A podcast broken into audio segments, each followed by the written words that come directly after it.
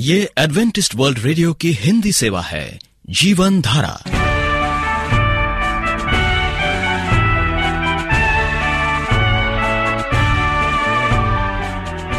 कार्यक्रम जीवन धारा सुनने वालों को प्यार भरा नमस्कार। एडवेंटिस्ट वर्ल्ड रेडियो की हिंदी सेवा की ओर से हम आपका स्वागत करते हैं। आइए आपको इस तीस मिनट में प्रसारित होने वाले कार्यक्रमों की जानकारी दे दें।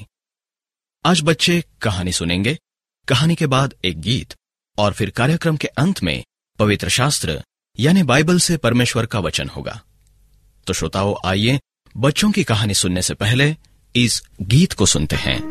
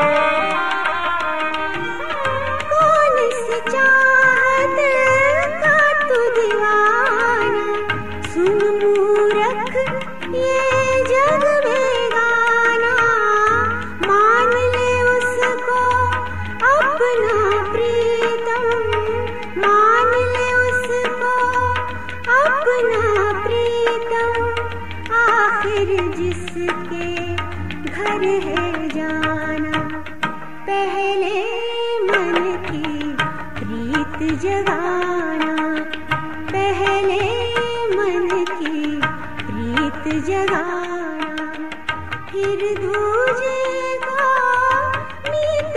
बच्चों, आप सबों को आशा आंटी का प्यार भरा नमस्कार। आज हम एक और नई कहानी के साथ उपस्थित हैं। कहानी का शीर्षक है जैसा सोचोगे वैसा बनोगे।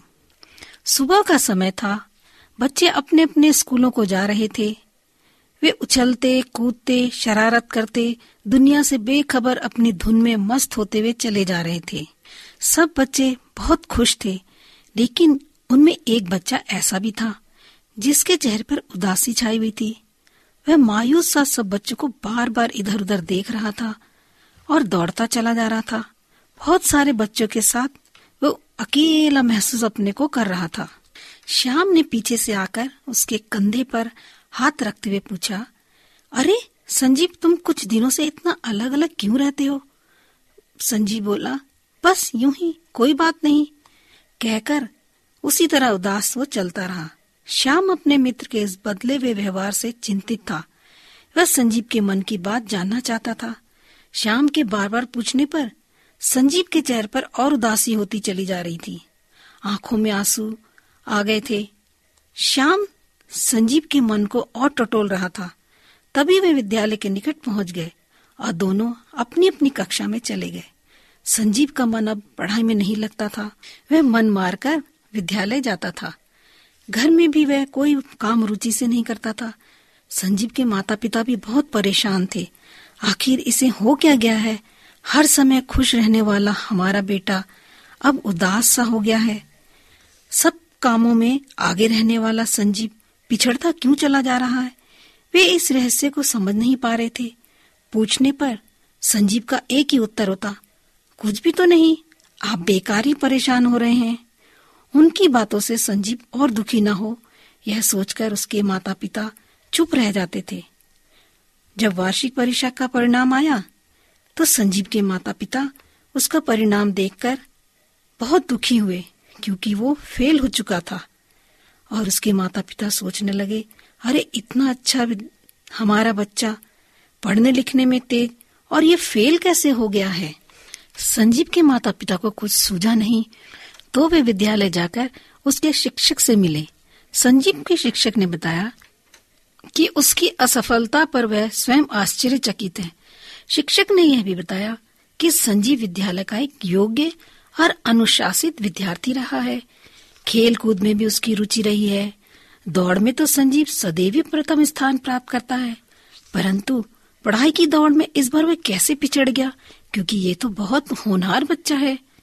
फिर कुछ समय याद करते हुए वह बोले, हाँ, इस वर्ष संजीव कुछ बुझा बुझा सा अवश्य रहा है। शिक्षक महोदय ने संजीव में सुधार लाने का भरोसा दिलाकर उसके माता पिता को घर भेज दिया और कहा, मैं इसे सुधार कर रहूंगा। एक दिन शिक्षक महोदय ने संजीव को अपने रूम में बुलाया। उसे परीक्षा में असफल रहने का कारण पूछा तो संजीव सर झुकाकर चुपचाप खड़ा रहा। उसे सूझ ही नहीं रहा था कि वह क्या उत्तर दे। शिक्षक महोदय ने बड़े प्यार से कहा, संजीव देखो, तुम मेरे प्रिय शिष्य हो। तुम पर कोई भी शिक्षक गर्व कर सकता है। तुम्हारा शिक्षक होने के नाते तुम्हें विश्वास दिलाता हूँ कि मैं तुम्हारी हर समस्या को हल करने का प्रयास करूंगा। उतार फेंको अपने इस उदासी को और अपने हृदय को खोलकर मेरे सामने रख दो। शिक्षक के प्यार को और दुलार भरे शब्दों को सुनकर संजीव की हिचकियां बंध गई। वह छोटे बच्चे की तरह बिलक बिलक कर रोने लगा। संजीव को इस तरह रोते देखकर शिक्षक की आंखें भी उदास हो गईं। उन्होंने संजीव को रोने से रोका नहीं। वे सोचते थे कि रोने से इसका मन हल्का हो जाएगा। संजीव की जब हिचकियां थमी तो शिक्षक ने उसके सर पर प्यार से हाथ रखकर उसे शांत किया। संजीव ने धीरे स्वर में अपने मन की बात शिक्षक को बताते हुए कहा, सर, कुछ बच्चे मेरा मजाक उड़ाते हैं, कई बार तो मेरा बस्ता भी छीन लेते हैं और मैं उनके हाथ पैर जोड़ता हूँ, तभी वे मुझे बस्ता वापस करते हैं। कहते हैं तेरा बाप तो बहुत मामूली आदमी है, वो तो पढ़ा लिखा भी नहीं है, तू क्यों पढ़ लिख रहा है? बस इतनी सी बात। शिक्षक महोदय ने हंसकर कहा। संजीव की ओर देखा और उसे समझाते हुए बोले, संजीव तुम्हारा रंग सांवला अवश्य है, लेकिन ऐसा किस किताब में लिखा है कि गोरे रंग वाले ही पढ़ लिख सकते हैं, या वे ही बुद्धिमान होते हैं और वे चतुर भी होते हैं? अगर अपना लक्ष्य ऊंचा रखकर पढ़ने में परिश्रम करोगे तो तुम निश्चय ही बड़े हो जाओगे और पढ़ने लिखने में सफल रहोगे।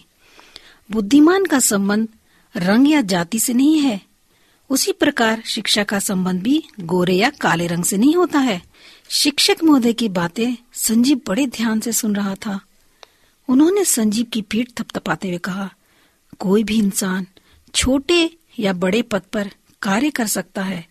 महत्व इस बात का है कि अपने कार्यों के प्रति वे कितना निष्ठावान होता है। अपने पिता के प्रति उन बच्चों द्वारा कही गई बातों पर तुम्हें अधिक ध्यान नहीं देना चाहिए। इसी प्रकार जो भी व्यक्ति ज्ञान अथवा शिक्षा की साधना करेगा वह उसी की शोभा बढ़ाएगा। संजीव, समझ रहे हो ना मेरी बात को? जी कहकर संजीव ने सिर हिला दिया। शिक्षक महोदय ने संजीव में आत्मविश्वास भरते हुए कहा, तुमने पुस्तकों में तो पढ़ा ही है कि संसार में अनेक ऐसे महापुरुष हुए हैं जिन्होंने साधारण परिवार में जन्म लेकर भी गरिमापूर्ण पदों को सुशोभित किया है। शिक्षक की बातें सुनकर संजीव के चेहरे पर आशा और विश्वास के भाव साफ दिखाई दे रहे थे। अपनी बात को आगे बढ़ाते हुए शिक्षक महोदय बोले, कुछ शरारती बच्चों के उपहास ने तुम्हारे मन को चोट पहुंचाई और उसके कड़वे शब्द तुम्हारे मन में घर कर गए हैं। परिणाम यह हुआ कि तुम निराश हो गए। अपने अंदर आत्मविश्वास पैदा करो और उत्साह और लगन से अपनी पढ़ाई में मन लगाओ। मेरा आशीर्वाद तुम्हारे साथ है। शिक्षक की बातों ने संजीव के दिल में दिमाग में जादू सा असर कर दिया। वह हीन भावना को छोड़कर पूरे मन से पढ़ाई में लग गया।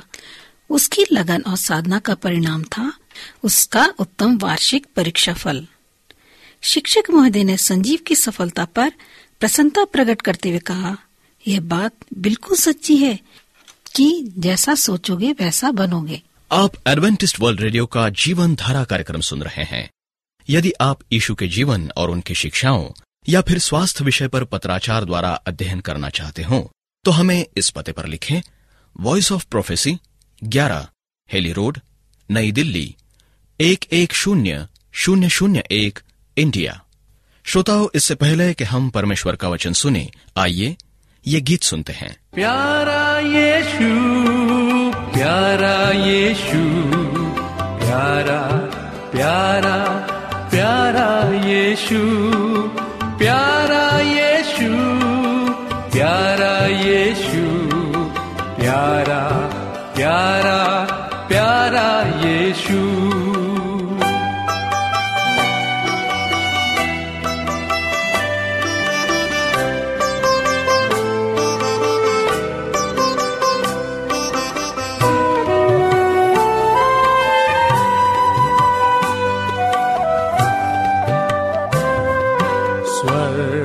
को छोड़कर के दुनिया में आया, दुख और तकलीफों को सबके उठाया।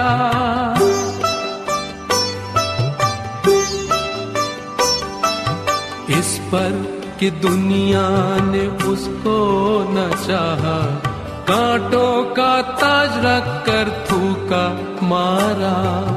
प्यारा यीशु, प्यारा यीशु, प्यारा प्यारा प्यारा यीशु।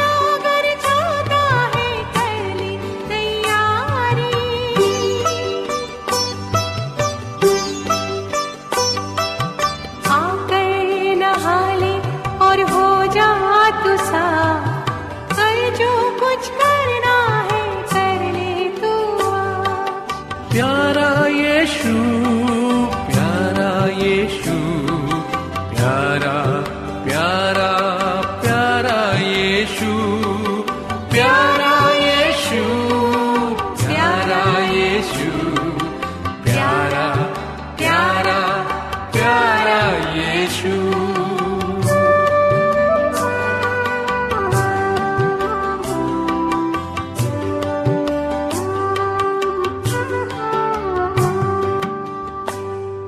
मसीही विश्वास की नींव प्रभु यीशु और परमेश्वर के वचन पर खड़ी है। आइए परमेश्वर का वचन पास्टर मॉरिस माधो से सुनते हैं। प्रिय रेडियो मित्रों, प्रभु यीशु मसीह के मधुर नाम में आपको भाई मॉरिस माधो का नमस्कार। प्रिय रेडियो मित्रों, विभिन्न स्थानों पर बाइबल विश्वासियों के जीवन की तुलना एक इमारत के निर्माण के साथ करता है। सिस यहूदा कहता है, अपने आप को बहुत पवित्र विश्वास के तुल्य बनाओ। पौलुस ने भी यही बात कई जगह पर प्रयोग की है, क्योंकि हम परमेश्वर के सहकर्मी हैं। तुम परमेश्वर की खेती और परमेश्वर की रचना हो, जिसमें तुम भी आत्मा के द्वारा परमेश्वर का निवास स्थान होने के लिए एक साथ बनाए जाते हो। प्रकृति रूप से सबसे पहले किसी भी निर्माण की सबसे जरूरी बात होती है उसकी नींव। उसकी नींव पर उस भवन के वजन तथा उसकी ऊंचाई निर्भर करती है। एक कमजोर नींव केवल छोटे से भवन का ही भार संभाल सकती है। एक मजबूत नींव बड़ी इमारत को भी मजबूती प्रदान कर सकती है। नींव और इमारत के निर्माण में आपस में काफी संबंध है। एक व्यक्ति ने दो मंजिला भवन बनाने की अनुमति प्राप्त की। उसी के अनुसार उसने इस इमारत की नींव डाली। किराए पर देकर अपनी आमदनी बढ़ाने के लिए उस व्यक्ति ने बिना इजाजत के लिए तीसरी मंजिल भी बना ली। परिणाम क्या हुआ? उस भवन के एक कोने का हिस्सा नीचे गिर चुका था। वो सारा लंबाकार में हो चुका था। इसका कारण क्या था? उस भवन की नींव इतनी मजबूत नहीं थी कि वो उस वजन को सहन कर सकती जिसका निर्माण उस व्यक्ति ने तीसरी मंजिल के रूप में कर दिया था। इसी प्रकार आत्मिक रूप में भी उन मसीहों के साथ ऐसा होता है। वे मसीही जीवन में भी अनेक प्रकार के दोष उत्पन्न कर लेते हैं, परंतु बड़े दुख की बात है कि इस प्रकार के दोषों के कारण वे अपने भवन को डुबो देते हैं। सच्चाई से उठने की बजाय उसमें धंस जाते हैं। वे कमजोर पड़ जाते हैं, कभी कभी तो धाराशाही हो जाते हैं। फिर बसता है खंडरों का ढेर, जिसके अंदर प्रार्थना और अच्छी नीयत भी बिना पुण्य हुए दफन हो जाती है। इन खंडरों के ढेर में असफलता का कारण दफन हो जाता है। यह उसकी नींव थी जो ठीक तरह से नहीं डाली गई। जिस अच्छे भवन की योजना बनाई गई थी उस इमारत को मजबूती प्रदान करने में अयोग्य साबित हुई। यीशु चट्टान है, तब परमेश्वर ने मसीहों के लिए कौन से नींव को नियुक्त किया? इसका उत्तर पौलुस ने साफ शब्दों में दिया है, क्योंकि उस नींव को छोड़ जो पड़ी है, जो यीशु मसीह है, कोई दूसरा नींव नहीं डाल सकता। पतरस के द्वारा भी यीशु मसीह के लिए बोला गया था। धर्मशास्त्र में भी लिखा है, मैं सियोन में कोने के सिरे का चुना हुआ बहुमूल्य पत्थर हूं, जो कोई उस पर विश्वास करेगा वो किसी रीति से लज्जित नहीं होगा। यशायाह लिखता है, देखो मैंने सियोन में नेव का एक पत्थर रखा है, पत्थर कोने का अनमोल अति दृढ़ नेव के योग पत्थर, जो कोई विश्वास रखे वो तावली ना करेगा। यहाँ पर नया और पुराना नियम दोनों इस मुख्य बात पर सहमत हो गए हैं। मसीही जीवन के लिए यीशु मसीह ही एक सच्चा नींव है, इसके अलावा कुछ नहीं, कोई नहीं। ये कोई मत, चर्च, सिद्धांत, अध्यादेश या रस्म नहीं है। ये अपने आप में यीशु मसीह है। अन्य कोई भी दूसरी नींव नहीं को नहीं डाल सकता। यीशु मसीह के शब्दों को आइए हम मनन करें। मती सोलह पद तेरह और अठारह वचन में प्रभु यीशु मसीह कहते हैं, यीशु कैसरिया फिलिपी के देश में आकर अपने चेलों से पूछने लगा कि लोग मनुष्य के पुत्र को क्या कहते हैं। उन्होंने कहा, कितने तो यूहन्ना बपतिस्मा देने वाला कहते हैं, कितने एलिया, कितने यिर्मयाह या भविष्यवक्ताओं में से कोई एक कहते हैं। उसने उनसे कहा, परंतु तुम मुझे क्या कहते हो? शमौन पतरस ने उत्तर दिया कि तू जीवते परमेश्वर का पुत्र मसीह है। यीशु ने उसको उत्तर दिया कि हे शमौन योना के पुत्र, तू धन्य है, क्योंकि मांस और लहू ने नहीं परंतु मेरे पिता ने जो स्वर्ग में है ये बात तुझ पर प्रकट की है। मैं भी तुझसे कहता हूं कि तू पतरस है, मैं इस पत्थर पर अपनी कलीसिया बनाऊंगा, जो अधोलोक की फाटक पर प्रबल ना होंगे। कभी कभी ये भी माना गया है, ये शब्द जो यीशु ने कहे हैं, इनका मतलब है कि पतरस एक चट्टान है जहां पर मसीहों की चर्च का निर्माण किया जाएगा। इसका मतलब पतरस मसीहों की नींव है, तब यीशु अपने आप भी है। इस प्रश्न का मुख्य और दूरदर्शी मतलब है कि यीशु के इन शब्दों का अर्थ बहुत ही सावधानी पूर्वक और उचित रूप में निकालना चाहिए। नए नियम में ग्रीक का असली मतलब यीशु का पतरस के जवाब शब्दों का एक खेल है। ग्रीक में पतरस को पत्रोस कहते हैं। चट्टान के लिए शब्द है पतर। इसी समान आवाज में यीशु कहता है, तू पतरस है, मैं इस पत्थर पर अपनी कलीसिया बनाऊंगा, अधिलोक के फाटक उस पर प्रबल ना होंगे। इसी प्रकार इन दोनों शब्दों का समान आवाज है, परंतु दोनों का अर्थ भी भिन्न है। पत्रोस का अर्थ है एक छोटे पत्थर का टुकड़ा, पतरस का अर्थ है बड़ी चट्टान। एक छोटा पत्थर पर कलीसिया बनाना हास्पद है, ना ही यीशु का असली मतलब है। यीशु ने इन शब्दों का प्रयोग सच्चाई को सामने लाने के लिए किया था। वो तो प्रकटीकरण की खोज है। पतरस को एक चट्टान के साथ पहचानना नहीं चाहता, बल्कि वो पत्रोस का चट्टान के साथ अंतर बताना चाहता है। वो इशारा करना चाहता है कि एक छोटी सी चट्टान का चट्टान के समान पतरस का मुकाबला एक बड़ी चट्टान से है, जिस पर कलीसिया का निर्माण होगा। धर्मशास्त्र भी समान मतलब दर्शाता है कि वास्तव में यीशु की कलीसिया का निर्माण प्रेरित पतरस पर होता तो यह भवन संसार का सबसे असुरक्षित अस्थिर भवन होगा। बाद में मती की यीशु शिक्षा के बारे में भी यही पढ़ा जाता है कि यीशु अपने चेलों को चेतावनी देता है कि उसका तिरस्कार क्रूसीकरण होगा।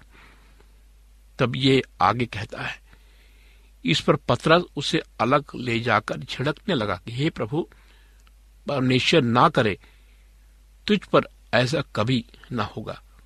उसने फिर कर पतरस से कहा, हे शैतान, मेरे सामने से दूर हो, तू मेरे लिए ठोकर का कारण है, क्योंकि तू परमेश्वर की बातें नहीं पर मनुष्यों की बातें पर मन लगाता है। मित्रों, यहाँ पर यीशु प्रत्यक्ष रूप में पतरस पर मानवीय सोच का अभियोग लगाता है और कहता है, इस प्रकार से शैतान की ताकत बढ़ती है।